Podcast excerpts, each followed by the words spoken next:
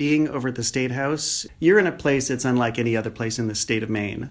You're at the fulcrum of our democratic process. It's kind of like a college, it's kind of like a coffee shop, and it's kind of like Grand Central Station. Pete Didisheim is NRCM's advocacy director, and you've heard him on this podcast before, but this time we recorded from the State House. Pete has worked at the Capitol for over two decades as an advocate for policies that protect Maine's environment. And if you've ever wondered what exactly goes on at the State House when the legislature is in session, or if you want to figure out how you can play a part in all of it, Pete is the right person to talk to. You're listening to Maine's Environment Frontline Voices, and here's my conversation with Pete, which starts on the third floor of the State House. This is where all the activity is. The House is down at that end of the hall, the Senate is at the other end, we're right in the middle. And as I look around, I'm seeing legislators, lobbyists, members of the public. I see reporters, I see staff, I see people that know exactly what they're doing. I see some people who look a little bewildered, but there's a lot of commotion, and this is what the floor looks like before the session begins. I'm hearing the sound of two different bells. This sort of steadier ringing is the bell for the Senate. Senate. Yeah. Right? And the other? Is a ding, ding, ding.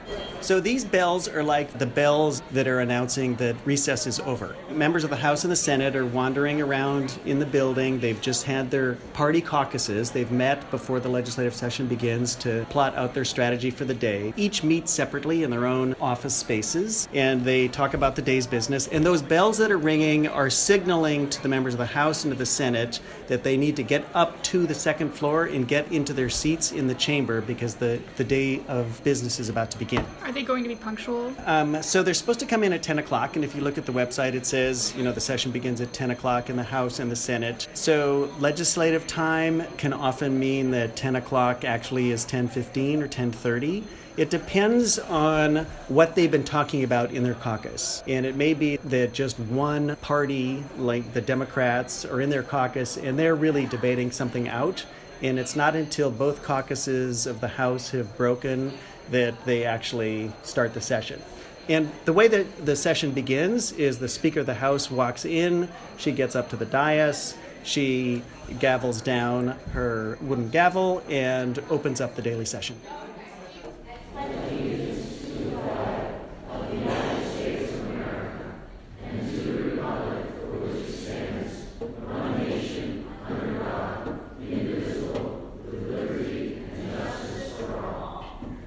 right, so now we are in a balcony overlooking the house. What do you see? Okay, so the first thing that I see, which is pretty interesting and it's new to me, which is this year in the House and the Senate, the Speaker and the Senate President decided to mix up the seating. So we have Democrats and Republicans sitting next to each other all over as I look down on the chamber. Yeah, I noticed and it, that. And it didn't used to be that way. So it used to be that all the Democrats would be on one side, all the Republicans would be on the other. And so this was a decision to start off this legislature with a effort to achieve more bipartisan conversation uh, relationship building with the goal of hoping to build coalitions that cross party lines so that's one thing that i'm seeing i'm seeing various legislators including a lot of freshmen streaming in from their party caucuses And when you say freshmen, you're talking about new legislators. So we have a really big class of brand new legislators, 49 legislators, because Maine has term limits.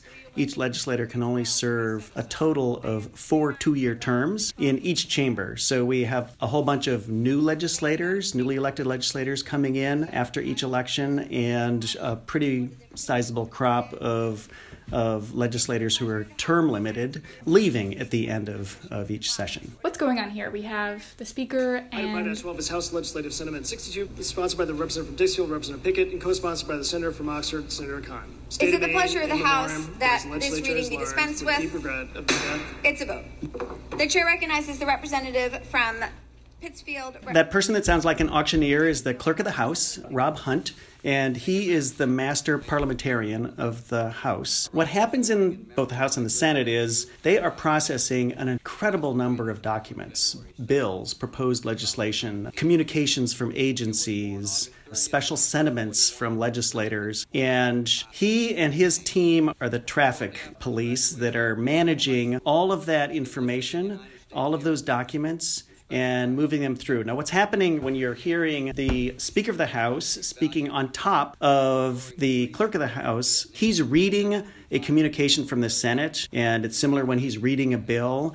And the rule of the House is that he needs to read the entire document, but that would take forever if they read every bill, every communication. So, what's happening instead is that the Speaker of the House, for efficiency purposes, is offering a motion to dispense with further reading of that document and then says, Is it a vote? It's a vote. And so they are able to cut off the complete reading of the document and move on to the next document because that's just a more efficient way to process these documents. So each time we're hearing that gavel, they're Yep. on to the next one. It's a vote, and they move on to the next document. And at this point in the legislative process, what's happening, we've only been in session for a month, and the legislature is supposed to be in until June 19th. So it's still early in the process. So the main thing that's happening now is in the committees. So bills were introduced at the end of December. About 2,000 different bill titles were introduced. Those bill titles are being turned into individual bills. Those bills are being printed and brought up to the House and the Senate. And what they're doing is they're referring them to committees. They're sending these bills down to a committee, and the committee is then where all of the work happens for most of the next three or four months. So, of those 2,000 bills, that is the lion's share of the work of the committees to hold hearings, to decide what to do with those bills, to report those bills out, either passing them or defeating them. And the majority of these bills that come through the process will, in fact, be defeated. Only about a third of the 2,000 bills will be signed into law. So we're hearing the speaker talk about these bills, and because there have been no objections, that means that they're going to be sent to particular committees. Yes, and she's indicating which committee it'll go to. Bills are being referred to the Committee on Environment and Natural Resources or on Energy Utilities and uh, Technology, or they're going to the Transportation Committee. And so there can be a debate over which committee should receive a bill, and sometimes that's a significant debate. Today we haven't heard any objections. No. Procedurally, coming up, the bill has been printed, and the and the legislature is deciding. Let's send it down to the to the committee that makes sense for this bill. So let's talk about committees a bit more then. So who is on each committee? How is that decided? There's 13 members on every committee. There's three senators and 10 members of the House. And the party in control of each chamber uh, selects their chair. So, right now, the Democrats control the House and the Senate.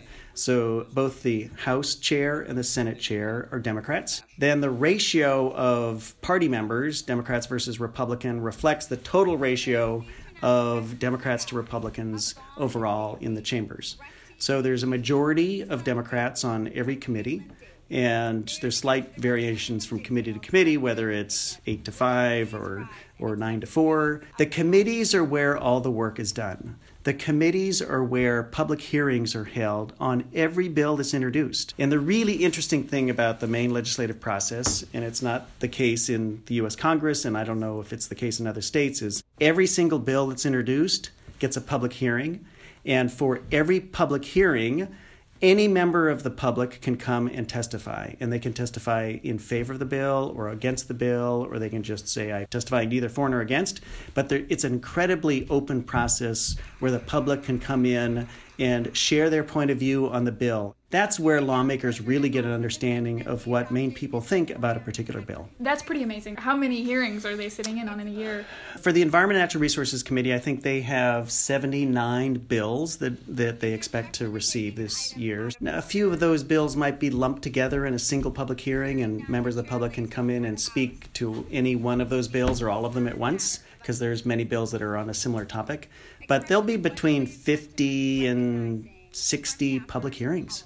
And thousands of people will come to the State House to participate and share their point of view. Now, some bills only get three or five people to testify, and some will get 100 or 200, and they'll have overflow rooms where they're broadcasting what's happening in the main committee room because that is already stretched to capacity in terms of, of the number of people that can attend. So you're saying then that members of the public can testify at these hearings. Are there any other agencies or groups that are there? I know that NRCM plays a role in the hearing process. Oh, absolutely. So this is the big thing that NRCM does is we follow every single bill over at the State House and the ones that we're particularly interested in. We go and we participate in those public hearings and we testify and we uh, share our point of view with legislators in the hallway during the legislative session and we uh, work with those committees to try to pass good bills, to amend those bills, to defeat bad bills. And so NRCM has six staff who are over at the State House in front of various committees, sometimes literally several committees at the same time. We might be testifying on different bills. Sometimes there's a substantial number of lobbyists who are allies of ours, and there may be lobbyists who are adverse to our point of view on that bill. So there's kind of a clash of ideas that happens around many bills. There's legislators who can speak on bills, so the individual legislator who introduces a particular bill is usually the first one to speak and presents the bill and describes it a little bit. And then other legislators can present in support or against that bill. Then it goes to the relevant state agency. So if it's a bill dealing with air quality or water quality, then the Department of Environmental Protection would have a bureau director or a technical expert or maybe even the commissioner speaking on behalf of the administration, either for or against the bill. Then a variety of other people from different walks of life will testify, and, and there might be consultants or business owners. It's really fascinating. Yeah, I mean, it sounds like then that in one given hearing, you're seeing probably a lot of different voices from the state. So not just the governor's administration, but advocates, citizens. And could you just give us an example of a particular hearing that stands out to you or testimony that you have never forgotten? What made the difference? There's so many different public hearings where the hearing itself, the people who showed up, the heartfelt testimony that was delivered had an incredible difference on the outcome of the bill. And that's one of the important takeaways that people really need to understand is that those public hearings are really important. They matter and the voices that are present at those public hearings are heard by legislators and they can completely swing the outcome of a bill. So we've had amazing public hearings over the last eight years when there were many proposals to uh, weaken Maine's environmental laws, and NRCM uh, has kept a record, and we've been involved in a process of defeating about 100 bad bills. And in almost every case, those bills were defeated because Maine citizens showed up in force to testify against them because they didn't want to weaken our environmental laws. Bills that would have weakened Maine's mining laws. People came down from Aroostook County who didn't want to see their rivers, lakes, and streams polluted with arsenic pollution and other sulfuric acid pollution.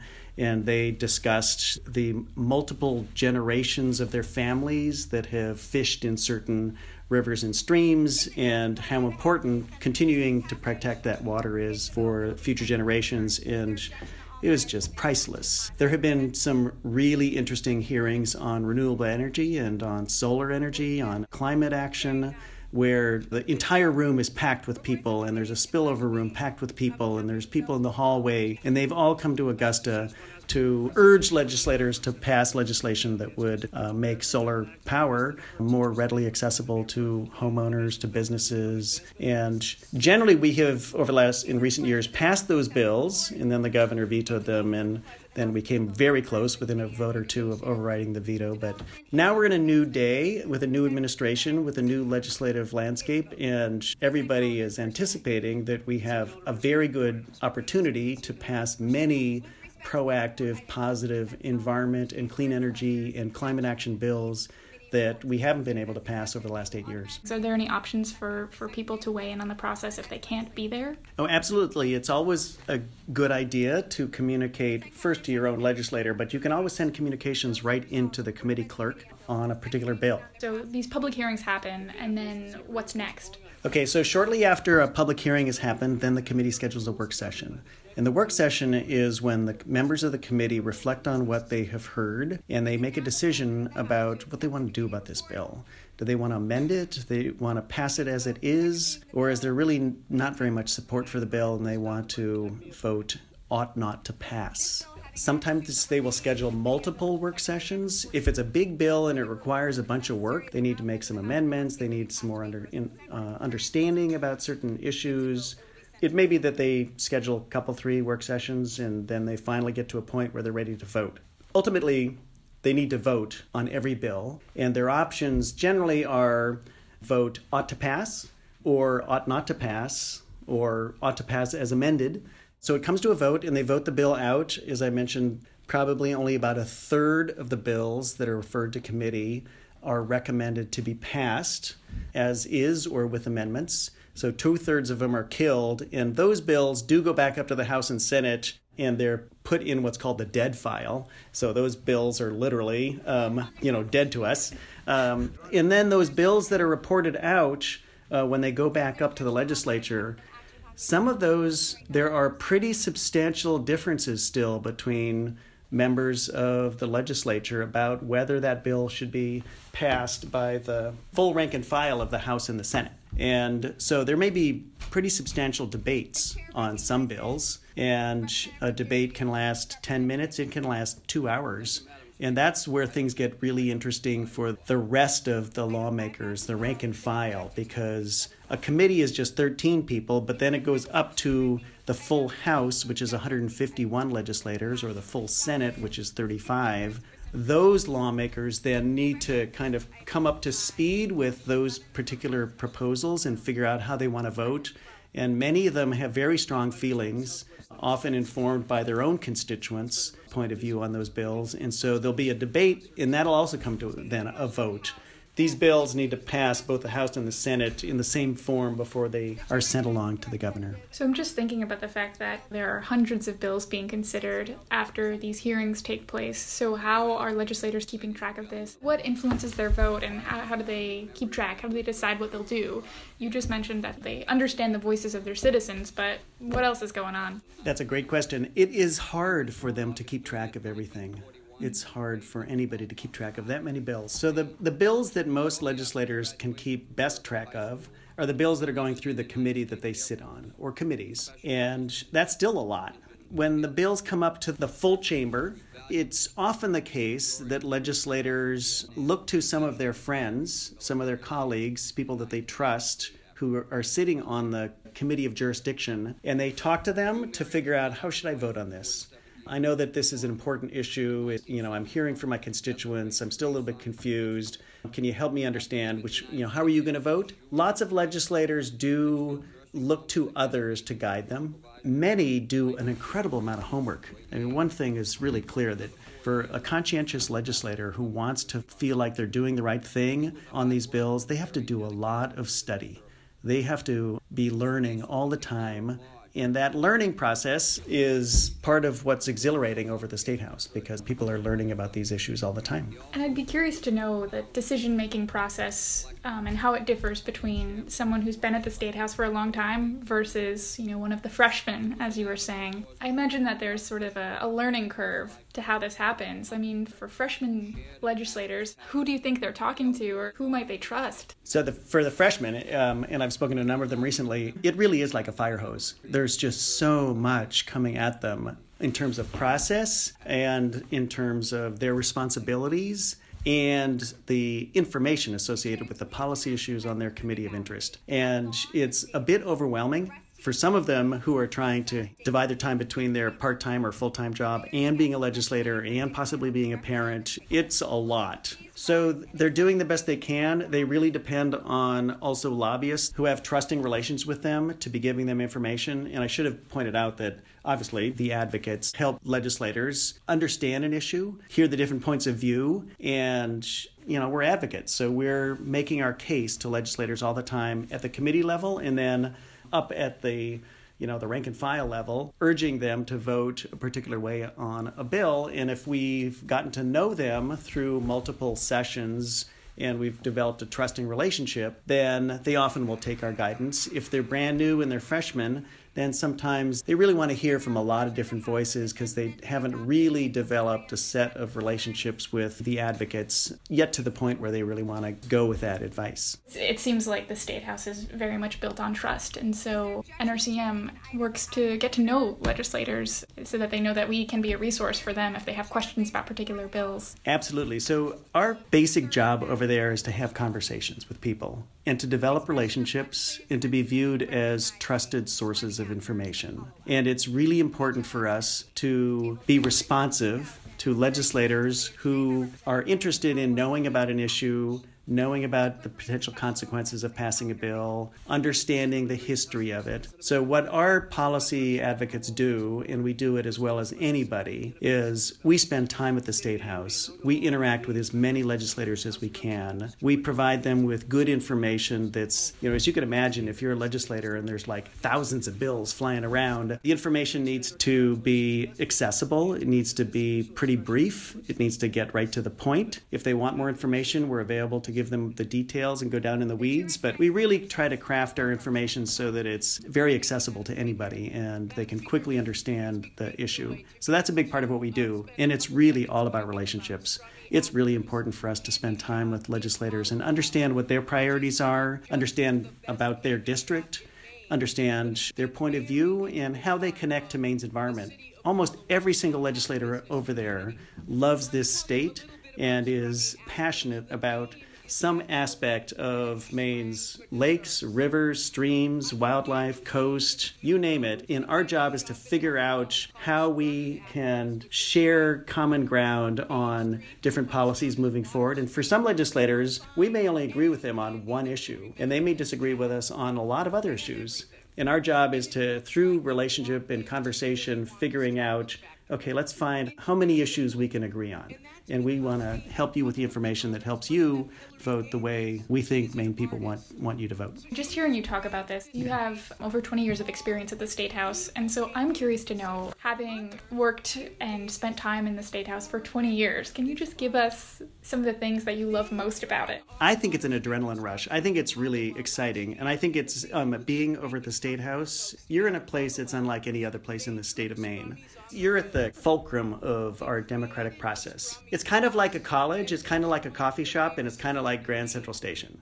So it's kind of like a college in that you have legislators who can serve a certain number of two year terms. They can serve eight years, but instead of four years as a, as a college student. But they're there, they've got deadlines, they're, they're learning information. It's fascinating, it's fast paced and they're trying to do the best they can.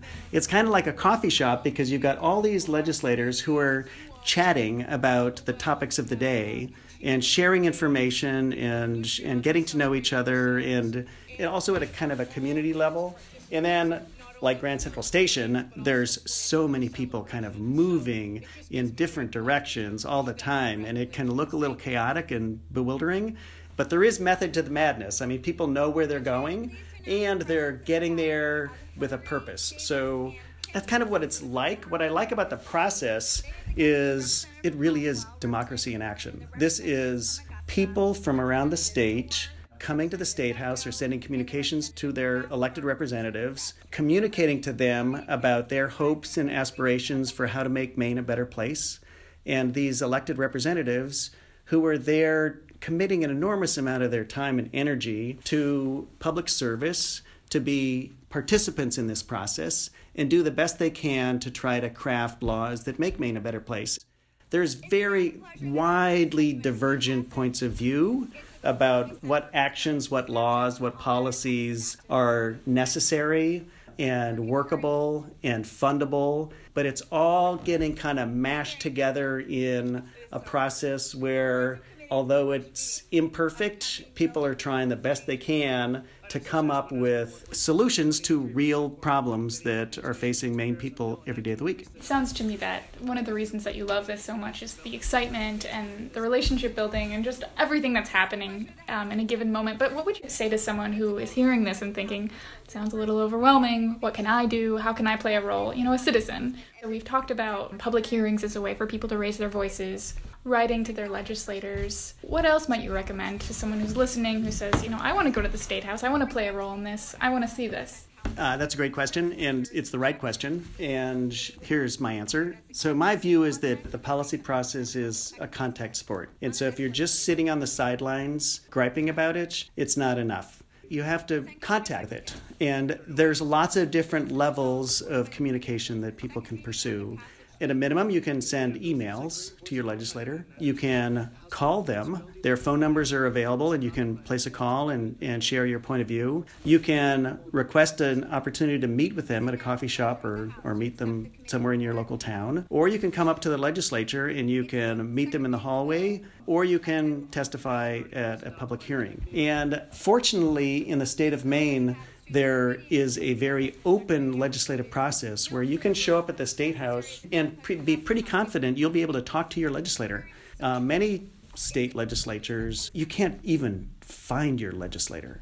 Your representative and senator are protected from you by a phalanx of staff. So, Maine lawmakers have essentially no staff, and they're not getting paid hardly anything and they're citizen lawmakers and they are very accessible and you can just walk up to them and have conversations. And that's what's really kind of the thrill of it all. You can have conversations with your elected representatives and they are supposed to be representing your interests. You have voted for them, or even if you haven't, they're representing you. So share a piece of your mind with them on issues that matter to you in whatever form you can. And if you can develop a relationship with them and communicate with them on a regular basis, I can assure you that they, over time, will come to see you as someone whose point of view they can count on. They may not always agree with you, but you will be able to influence them. The interesting thing about the legislators here in Maine is that, yes, I've mentioned that there's tons of people involved in the process, but there's so many different bills. Some lawmakers will only hear from a very small handful of people on any particular bill.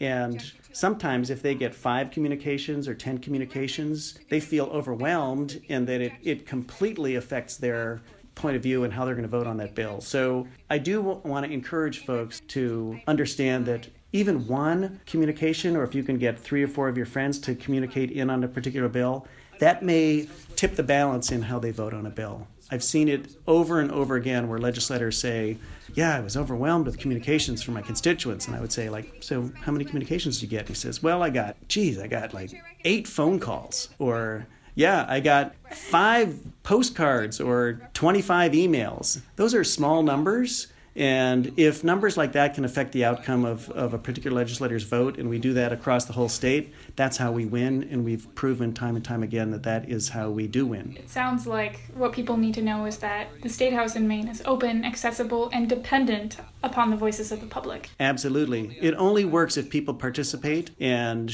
the history of Maine's environmental protection efforts and what NRCM has done over the past 60 years is to help involve people in the process, equip them with the information they need to know, that they want to know about the process and the bills, and to help them participate. And by participating, they make a difference. Thank you, Pete, and thank you for listening to NRCM's podcast, Frontline Voices. Please check out our website to learn more about our annual event, Citizen Action Day. On April 2nd, 2019, NRCM staff will join NRCM members, supporters, and podcast listeners like you for a day of advocacy at the State House. If you want to join us, you can register at nrcm.org. Thanks again.